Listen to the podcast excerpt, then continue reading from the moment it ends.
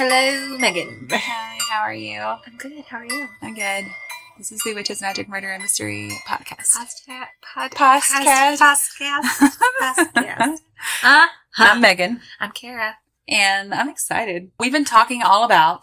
Yeah. I know that it is currently when you're listening to this. I think it's the beginning of September, Uh huh. but we're thinking about thinking We we've been We're thinking thinking. up some thinking up some stuff. about October Yeah, it's never too early to start thinking. Oh my gosh. guys. because Halloween is coming Ooh, Megan's birthday. and fall is coming. Fall is coming.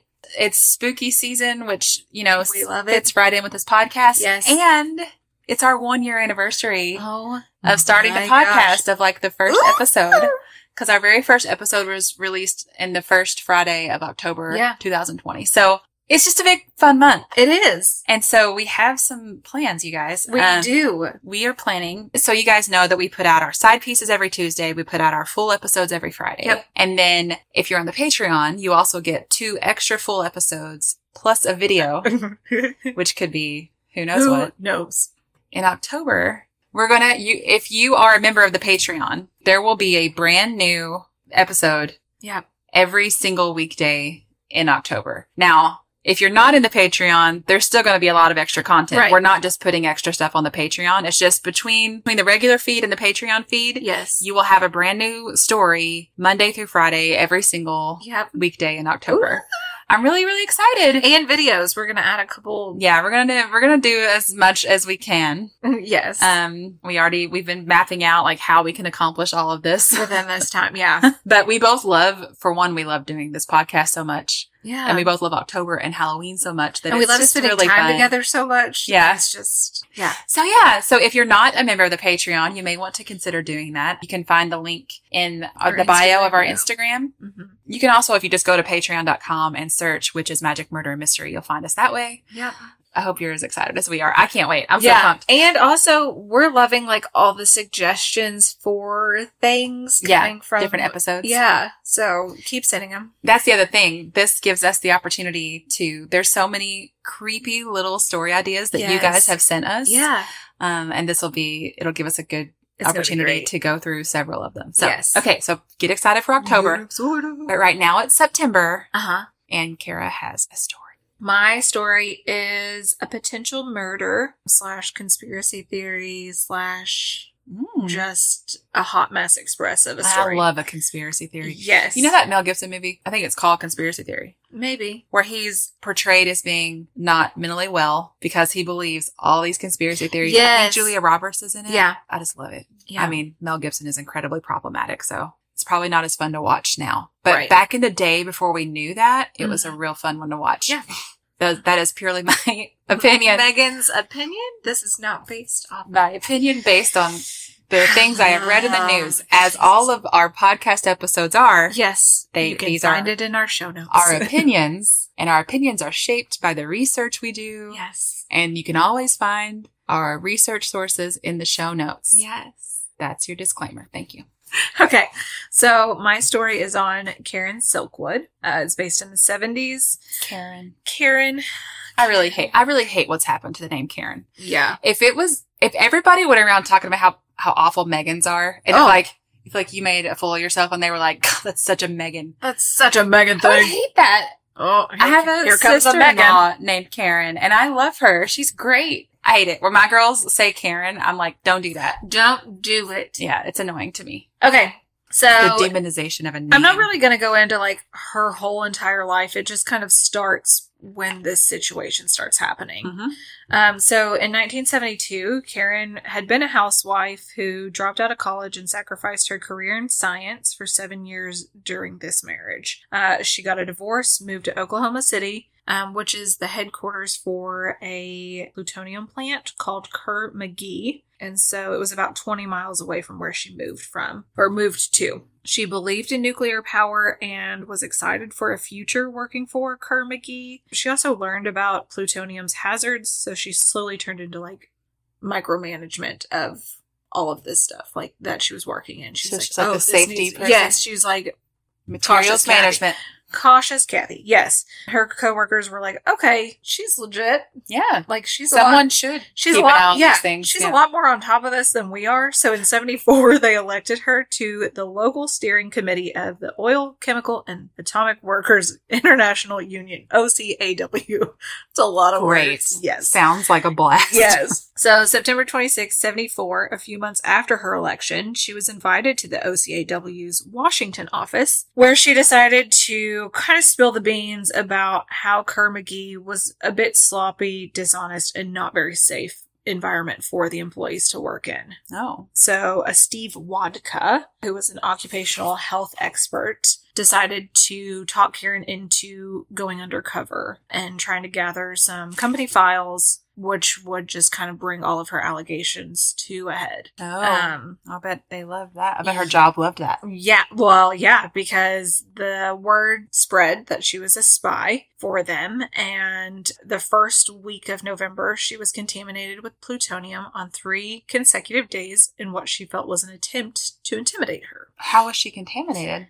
Um, so on the night of November 5th, she was polishing plutonium pellets that would be used to make fuel rods for a whatever a breeder reactor is. Guys, I know nothing about nuclear power plants or anything. So They all do. yeah, they all definitely all do. of you all, maybe some of you all do. I hope some Uh, of you do. Yeah, We've got such a badass listeners. I know. So about 6:30 p.m., an alpha detector mounted on her glove box, the piece of equipment that was supposed to protect her from exposure, went off. So according to the machine, her right arm was covered in plutonium. More tests revealed that it had come from the inside of her gloves. And that's the part of the, her glove that was only in contact with her hands. It's not So in contact with the someone- pellets. Yes. Or the theory is that Yes. someone contaminated the Uh-huh. inside. Doctors that worked for the plant monitored her for the next few days, and they found something kind of crazy. Her urine and feces were heavily contaminated with radioactivity. So scary. Yes. So after all of this, after her trying to feel like everyone's trying to intimidate her, she refused to quit. So on November 13th, she gathered all her results in a manila folder and headed for the Holiday Inn in town in Oklahoma City to meet the person of the OCAW. Mm-hmm. And she also had her boyfriend, Drew Stevens, and a New York Times reporter, David Burnham, meeting her. Okay, so she's supposed to meet three people. Yes. So David Burnham said he had waited a couple hours for Karen, but she never showed up. He said they called the local police there and they had found out she had been in a bad car wreck. Oh man. Yeah. He said it was an eerie night, you know, driving through the straight Oklahoma highway to get there. So before he wrote his first article on this, suspicions were kind of running high already. Was it a car accident? Was it something crazy because she's going to like tattle And there's already been the she's being a questionable contamination anyway. Yes. Yeah. He wrote when the first story came out that union investigators concluded she'd been run off the road because there was damage to a different colored damage and different colored paint chips on her rear bumper. Oh man. Mm-hmm. He said, Would Kerr McGee, this massive corporation, murder one of its employees? That's a really big deal, or that's a very big deal, very big step for them to take, he said. Well, yeah. He said when he got to the scene of the accident, he spotted a bloody notebook, which he didn't see a folder, a manila folder, like she said she was bringing. Oh, it was missing. hmm He said proving the existence of a folder that wasn't in the car is really hard. Like you could just, I mean, maybe yeah, she I mean, forgot it. proving Yeah. the absence of something Yeah. or proving the negative of something Yeah. is always hard. He said it's possible she was murdered, but it seems unlikely. Oh, that- I didn't realize she was dead. Okay. Yeah. Yeah, I didn't catch that. Yeah. Okay. Okay. So she in the car accident. Yeah, she yeah. died in the car accident. He said it's possible she was murdered, but it seems unlikely that someone could have planned for her car to hit the culvert the way that it did. There just isn't evidence. It's an irritating thing when you write a newspaper story. You want it to be definite and positive, said David. To me, I don't think somebody set out to kill her. I think they set out to scare her and she Mhm. died. Then it became an oh my gosh, what do we do? Yeah. In the official report, investigators wrote Karen fell asleep at the wheel. And that's a theory that none of these people that were supposed to be meeting her are buying. Like they just are like, Why would she fall Why would she asleep? fall had asleep? to. She was probably like all hyped up, knowing what she was heading toward. You yes, know, with the evidence and to do the big Yeah. reveal. yeah. They did an autopsy, and the autopsy showed traces of alcohol and a sedative in her bloodstream. And the Oklahoma Highway Patrol said that she had fallen asleep and drifted off the road to her death. When the OCAW learned of the missing folder, it hired an auto accident specialist from Albuquerque, New Mexico, who was a policeman to check for foul play. This officer on November 19th said he had discovered substantial evidence a fresh dent in the Honda's rear bumper, inconsistencies with the highway's contour, and skid marks at the scene. He said it indicated a hit and run and that it just forced her off the road. Mm-hmm. He said if you're going for the whole sleep theory, she fell asleep within five minutes on one of the most stressful nights of her life. Yeah, that's what I'm saying. Like, Yeah. you wouldn't be, you wouldn't be Yeah, no, you'd be on edge. Yeah. So it says that Karen's father, Bill Silkwood, decided to sue Kerr McGee for negligence. He said the lawsuit was based on the fact that the plutonium was found in her system, not because of the car accident. It had nothing to do with, you know, them trying to have her murdered. So years of back and forth, the lawsuit eventually settled, but Kerr McGee never admitted to wrongdoing. Um, they settled for 1.3 million minus legal fees, and they decided to close their plant in 79. So the FBI gets involved. And this is where it becomes like a tangled web of pages I couldn't cut out of this. And I'm just like, where does this, like, how? How does this go? But it's just so, like, even already. Yes. I hate that you can't just trust in any instance, I guess, not just this story, but I hate that I can't just be like, well, no company would do that. Yeah. No company would knowingly misuse plutonium and put the Mhm. people that work for them in danger. No company would do that No just to save money. You know what I mean? Like it's awful to think like we can't just trust human beings to take Right. care of other human beings. Right. Even the report from the Oklahoma Highway State Mhm. Patrol or whatever, I don't even know if I trust what they find in the Right. report because Yeah. everybody can be paid off like money, man. Uh-huh. Money. Money can do lots. I'm already frustrated and you haven't even gotten into this. yes. So Larry Olson is a 44 year old, 15 year in FBI officer. He didn't pay much attention to this accident when he first heard about it in the local papers, but then the New York Times called national attention to the Highway Patrol's officers hit and run theory. So the FBI signed Larry to the case. He was picked because he's an Oklahoma native, and one of his regular duties was to serve as the FBI's liaison to Kerr McGee. Oh.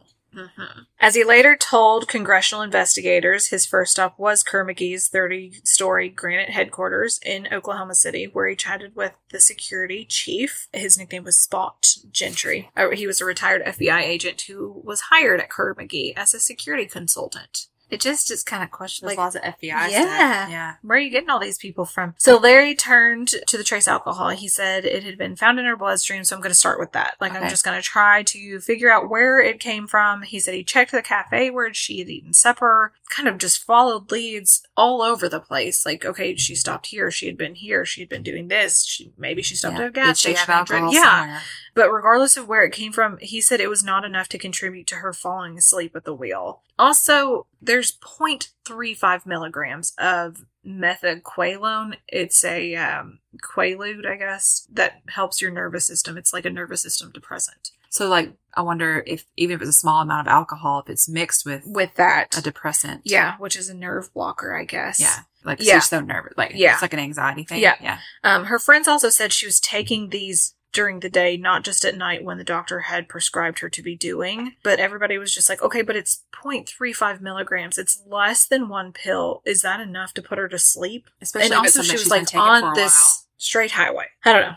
But the city medical examiner, AJ Chapman, said, yeah, it is. It's, you know, we did independent toxicology reports, interviewed separate people. Like, it just mixed with maybe the diet pills she had potentially been on, mixed with alcohol. We think it is. We think it's possible for her to fall asleep. So he was just like, okay, well, I guess maybe that's what happened. But he started to discover that flecks of plutonium had suddenly appeared on her skin and in her digestive system the week before she died. The Atomic Energy Commission, or AEC, which then regulated the nuclear industry, investigated the contamination and decided that she had been infected in her apartment, not at work. Oh, man. Yes. So Larry was just like, "Mm, Yeah. how to get out of the How plant? would she get there? Yeah. yeah. How did she not get it contaminated at the plant? She got contaminated at home and brought it here? Mm-mm. And then the machine goes off because it realizes she's contaminated? Mm-hmm. He's an idiot. But, or maybe this, in this part, he's an idiot. He may not be an idiot. You're probably a These great are our opinions Yes. based Yeah. on the research that we can find at the time on August 25th, 2021. okay, so the most he says the most reasonable explanation seems to be the gastrointestinal contamination was caused by self-administration by employee A, which is Silkwood. A Kerr McGee official wrote in January 1975 letter to the AEC. They said she had deliberately swallowed a microscopic dose of plutonium at work and walked undetected past the alpha counters at the door, which cannot spot internal contamination Deliberately swallowed. as part of a bizarre plot to embarrass the company. But then he was like, well, I don't know, 73 other workers at the plant had been contaminated in the past four years. So why would, like, her being contaminated be embarrassing for the company? So maybe that's not it.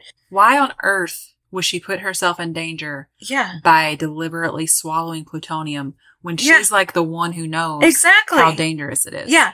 Yeah, and it said for a while she had been giving them samples of urine and feces to test because remember she was contaminated like in her glove or whatever. Kara, Yes, Megan. I have been seeing all over TikTok these hair straighteners. Ever since I got my hair cut, I'm still feel like I'm learning how to do my hair all over Mhm. again. Let me tell you, I have found one that works really well. It's um, Yay. from Tymo, Uh-huh. T Y M O. Yes. and it is the company for getting the best type of straightener for everything your hair could possibly need. It's all over social media right now with products from $59.99 to top of the line straighteners. Each of their products are built to last and have so many options for whatever your hair needs are. So Karen and I received a couple of the products. Oh we got a so exciting. straightener and a blow dryer. So I'm going to talk about the straightener because that's the one that I have used. It has a cordless design, which makes it so handy. Right. You traveled with it. Yes. So it's great for getting a good hair reset on the go because it's so portable and convenient. It's called the Porta. It has this 3D comb design, which is enhanced by cutting edge MCH and ionic technology. So you brush it through your hair, it straightens as it goes, and it pushes against this ceramic plate that gives a frictionless glide that promises to curb frizz by 50%. And I've totally seen that because my hair gets frizzy, and this just really smooths it out. I really loved it.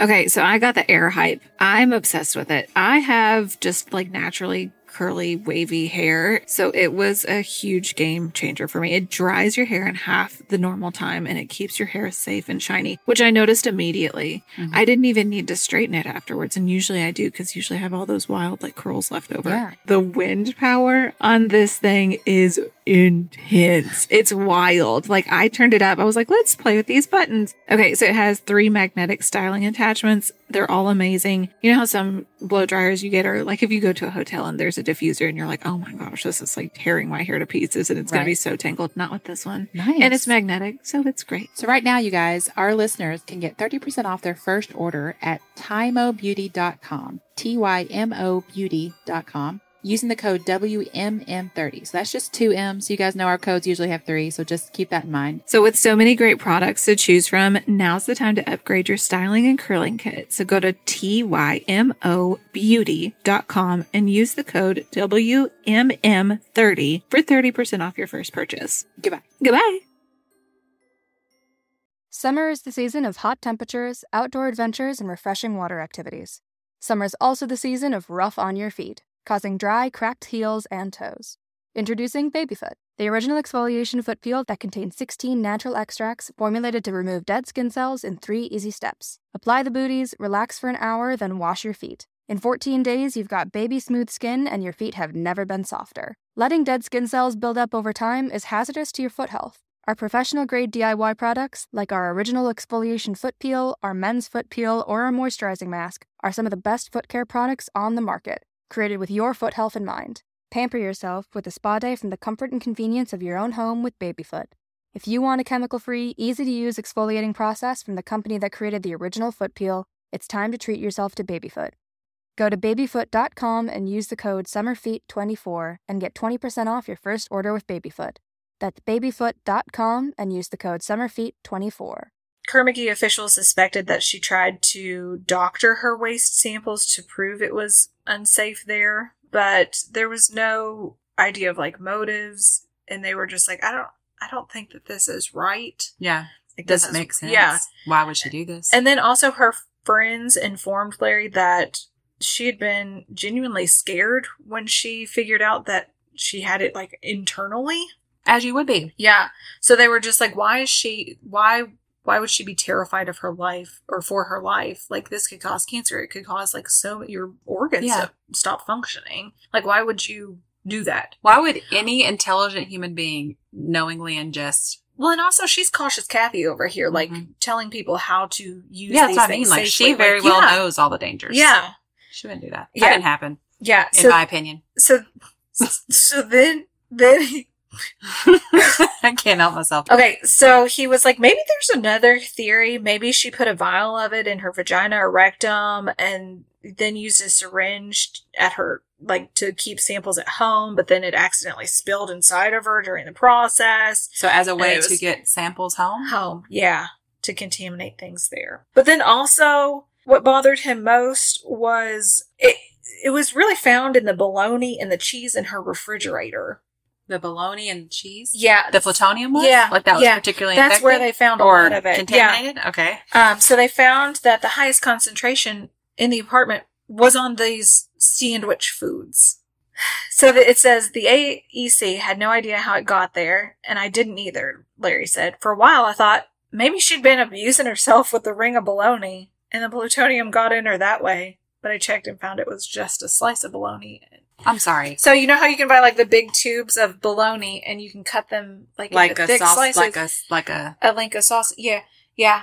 So he thought abusing he thought he thought she was a les. Well, since she's a lesbian, she's going to use the baloney to. he- She's going to abuse. She's going to abuse the baloney tube. oh. okay. My baloney has a No. No. No. So She injected the baloney tube with the plutonium and then sat on it. Or they're saying thinks. when she when she when she, she put the vial in her vagina and contaminated it, and then, Then used the bologna. used the baloney to pleasure herself. She. I'm pretty sure back in the 70s there were sex toys. So why? Nobody's using bologna. Nobody- Like, nobody's doing What? that. All the things in the world you could think of that would be absurd. What are some food products that? It's just so many wrong. There's so many wrong thoughts going through my head at this moment. I need to take this moment to let you all know that my mother has started listening to this podcast. Hi, mom. Hey, mom. Sorry. I'm sorry. Earmuffs, mom. For, yeah, just skip, Skip ahead. ahead, Just get, turn it off. Just turn this one off. Call We me. love you a lot. Call us later. Call me. We'll tell you what happens. Guys, no one's gonna. No one's gonna use. Baloney. If you do, how? It's cold I mean, and mushy and smell. All the oh, all the oh. smell. There would, I mean, number one. It's in a casing of like weird plasticky skin. So, but he, so he assumed it was like a big. Oh, she's a lesbian. She's gonna of- sit on this tube of bologna. God, it was the seventies, right? So Yeah. But then he finds out it's, it's Yeah. not, it's sliced bologna. Yeah. So like, I'm just think it's hilarious that he went this far with it in his like- brain. in his like, head, I'm gonna like- figure this out. oh, it's sliced bologna. Well, Ooh. there goes that There goes whole that theory. scenario I've been not- thinking oh, it's about on every an actual sandwich. It's not in her drawer. Okay. It's not in her nightstand? Not, not- not in the drawer? No. Great. Okay. All right. We didn't find that on the shelf. Okay. What a ridiculous theory is my opinion Yeah. of that. Of that. Mm. Lesbians, man, getting it any way they can in the seventies. I, I guess. just feel like I feel like he has a misunderstanding of lesbians. I know that's the because- thing. Like, what? oh, Oh man. Baloney. baloney. I'm not. I mean, I'm sure at some point in the history of the world, Somebody tried it. somebody's tried it, but um, no. Not for me. I'm gonna go It's not- ahead. it's not for me. It Do not find any part of that appealing. All right. So the National Public Radio reported in late December 74 that the AEC was worried about 40 pounds of plutonium that could not be accounted for at the Kerr McGee plant. Ew. 40 pounds. That seems like a lot. I don't think she was transporting pounds No. of plutonium home in her baloney. Nope. Yep. No. Mm, yeah. So this was around the same time that David Burnham, the reporter, was supposed to meet with her, with Karen, at the Holiday Inn, and it quoted some government sources in the New York Times as saying that up to 60 pounds of plutonium might be missing. So it's not, it may not be 40 anymore. It could be 60 potentially. It makes you wonder, did she get the bologna from a butcher shop or Yeah. the deli counter? Like, was someone there paid off to contaminate? You know what I mean? Right. But then you, Yeah. I mean, like, plutonium seems easily traceable if you kind of know so where to look now. for it. Yeah. And also, like, I mean, my theory is not any more yeah, give it- ridiculous Give, that to me. I'll put it in the, the deli bologna. My theory is not any more ridiculous than the bologna dildo theory. Yeah. Sorry, mom. I'm sorry, mom. I Sorry, love you. mom. You raised me to be um, a intelligent, outspoken woman. Here we are. Congratulations. Here we are. okay, so they were worried that it was a highly valued contraband, and they were saying that the grade of plutonium that was being processed at Kerr-McGee has the price set by the government of $70 a gram, and this was back in the 70s. So on the black market, though, it could sell for five to 10 times that. So 60 pounds would be worth five to 10 million dollars And again, people will do just about anything for money. Yeah, we can't trust people to do the right thing. Yes. So Larry was like, I'm not going to press them for more, Kerr-McGee for more details. He did confirm that they were having trouble with their inventory. He was just like, you know what? I'm, I'm going to look more into this and see if she had been stealing it. So he took it to a fellow named Ted Rozak. He was an acting agent in charge of the FBI's Oklahoma bureau. So he went to him and asked for permission to open a new line of investigation into the di- disappearance of this plutonium. He was like, I know I'm working on this one case, but dude, like there's So a like a there's a concurrent. huge mess over here that I need to start investigating as well. And so Ted was just like, "Oh, okay, let's let's talk to an old friend William DeBruler. He was an agent in charge of the Atlanta bureau who advised him to submit the request directly to the FBI headquarters. They were like, "This is insane. We've got to get underneath this. We've got to figure this out." So Larry prepared all these official letterhead memos. He just spelled out like everything about all the evidence he's found. Mm-hmm. And then Ted also wrote some stuff, like personal notes about Larry and like all the other things. And he's like, I gave him the go ahead. I told him he needs to do this. The FBI's headquarters response was that Washington sent back a letterhead memo telling Olson to forget about the missing plutonium. It didn't have anything to do with the Silkwood case. In effect, he was told not to poke his nose where it didn't belong. Hmm. Hmm. It's questionable. Well, and then you start wondering about the government. Like, did Yeah. they very well know the plutonium was Yes. missing because they were doing something? Yeah, they were that they didn't want They it to be public. with it. Yeah. Because you can't trust people to do the because the FBI is already working at Kerr. That's today's message. Yeah. People are not to be trusted. You're welcome. Yes, so welcome. Have a good day. Goodbye. No. so Larry decided he- this is stupid. I'm sending another letterhead memo, seconded by Ted again, and they were like, "We, this is not right. Like, what, what is happening?" So Washington came back and said, "Steer clear of a smuggling investigation." So soon after that, Ted was relieved of this position, and he was sent to Denver. And everybody was like. "Oh, that's a low blow. Like, this is a demotion." He got in trouble. yeah. Jeez. So Larry was sure the missing plutonium was a clue in her case. Larry became so obsessed with this that he broke the code of the FBI secrecy and phoned Joe Pennington, who was a young prize winning newsman at the radio station KTOK in Oklahoma City. They met He in a. called a radio DJ. Yeah, he did. But you know, like it would make you want to dig into it even more, especially if you're this kind of officer who's just like, I'm Yeah. going to do the right thing. Yeah. Like, cause some people are good. Some Um, we have some good humans. so it really would make you dig more into it Yeah. and be really disgusted with this company or I'm sorry, I don't know if you call it the FBI company, Yeah. with this organization that you pledged your allegiance to yeah, and you risked worked your life for to get Yeah. into, and then yeah, and then they disappoint you. Mm-hmm.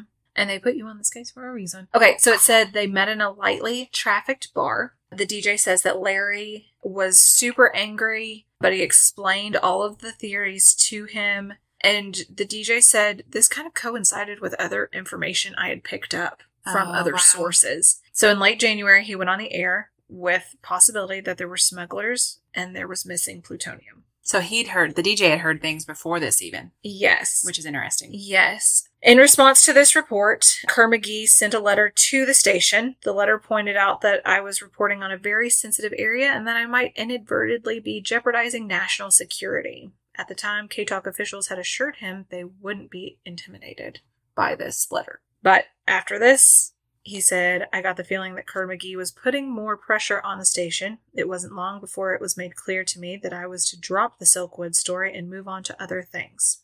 Because he was already embroiled in an unrelated power struggle at the station, he left KTOK in early February for a news job in Columbus, Ohio.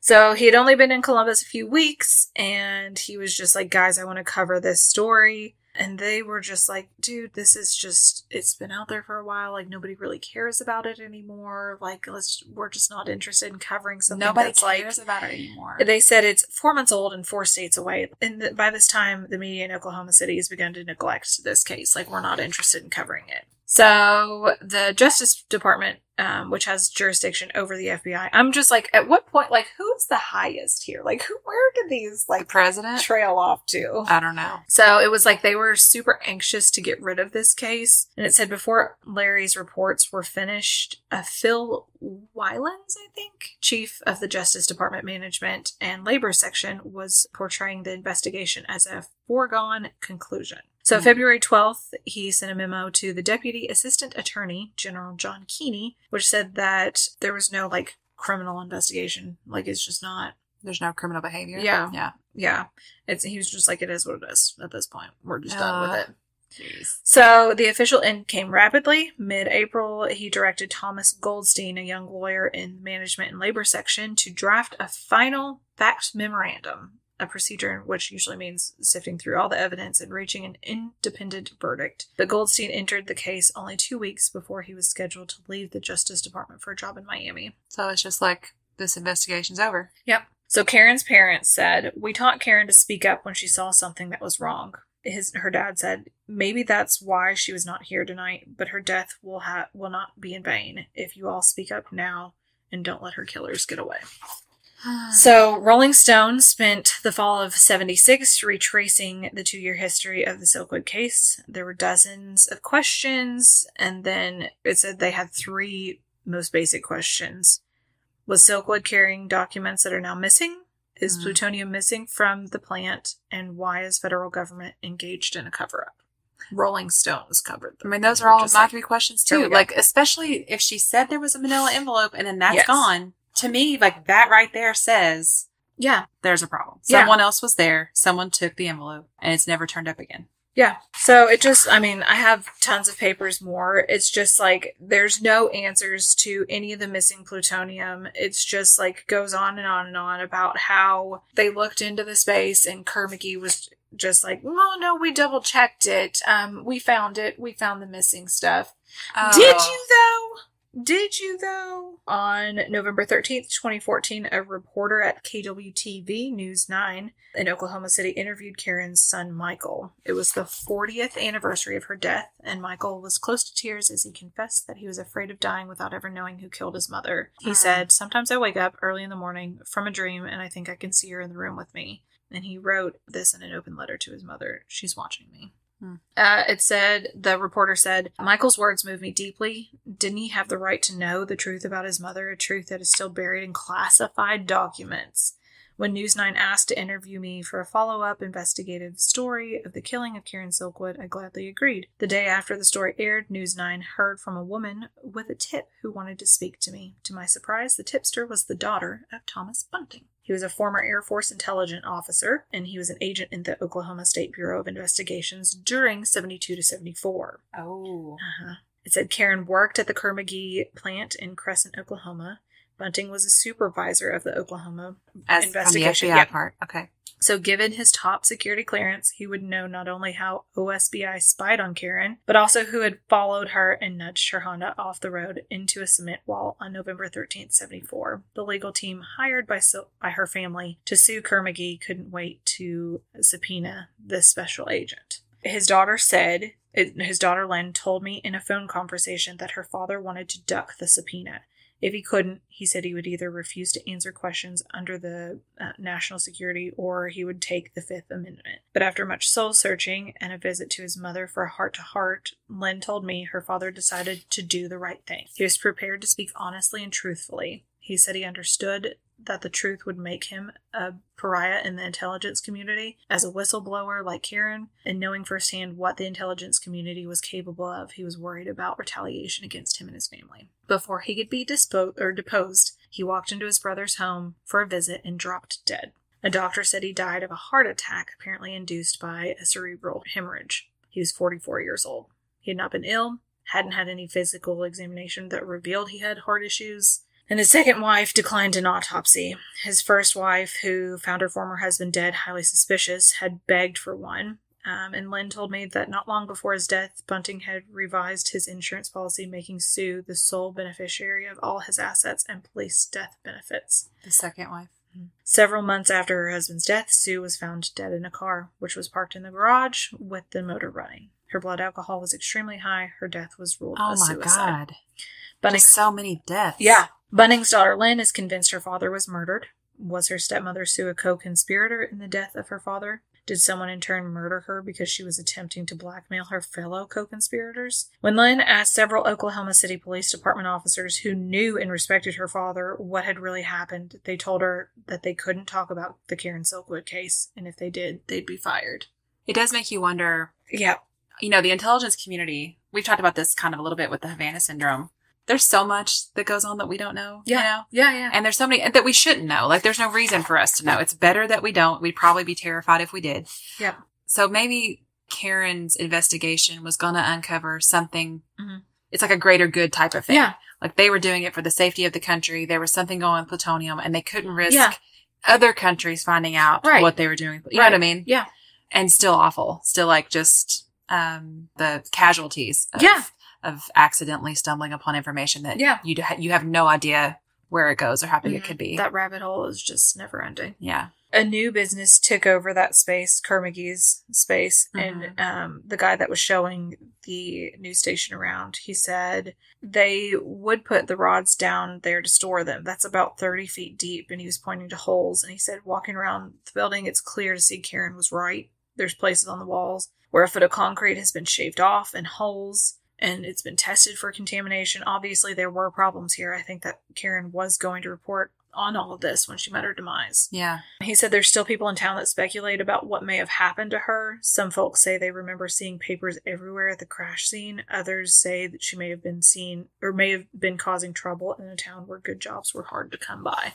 Oh man. He said it's not been put to rest. If it were, you wouldn't be here today, like interviewing him. So, Michael, her son, was five when she died and around 30 when he heard her voice for the first time on a documentary. Oh. I know. He said it was just one of the weirdest things, not having that memory to draw on. It was tough. He said he knows there isn't much time left to find out what happened to his mom because those who knew what took place have been quiet for so long. And those people are honestly like dying. They're dying off. Yeah. Yeah. That's what I was just thinking. It would take like a deathbed confession. yes. Which is in a lot of these mysteries, that's all I hope for. Yeah. Is like just clear your conscience before you die. Yeah.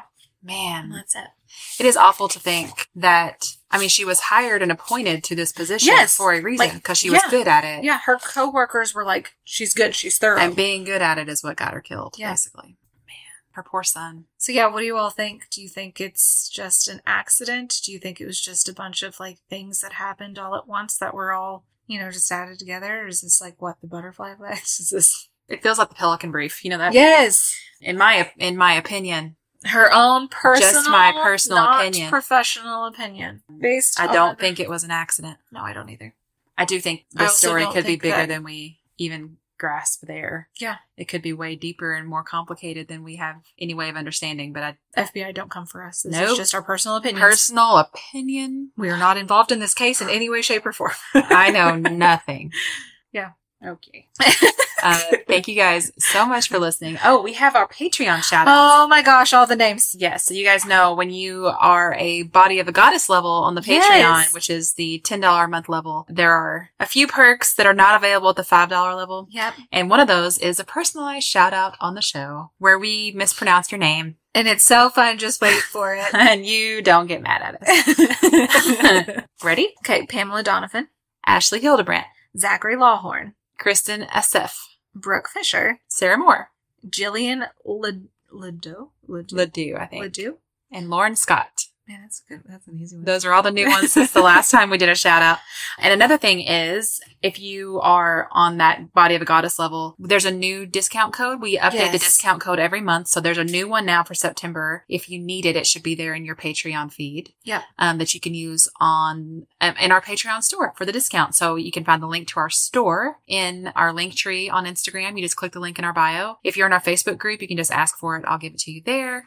Yeah. Uh, if you're not in our Facebook group, you should join it. It's been so much fun, especially this week. We've had oh so my much gosh, to talk about. so much interaction. So I really, really love it when we all start chatting about just everything in the world in there. Also, we're thinking about coming up with some like fall themed merch. Yeah. Oh, that's the other thing. Yeah. If you have your eye on any of the podcast t-shirts and things like that, Jump on it. get it before the end of September because we're going, we're not going to retire everything, but we're going to take away some of the items that are there Just to bring out some and replace them with some new ones and some cooler weather wear and new designs and things. And we're really, really excited about that. So yeah. So if you Yes. have any story ideas for us or anything you'd like to say, Mhm. feel free to contact us in all the places. Yep.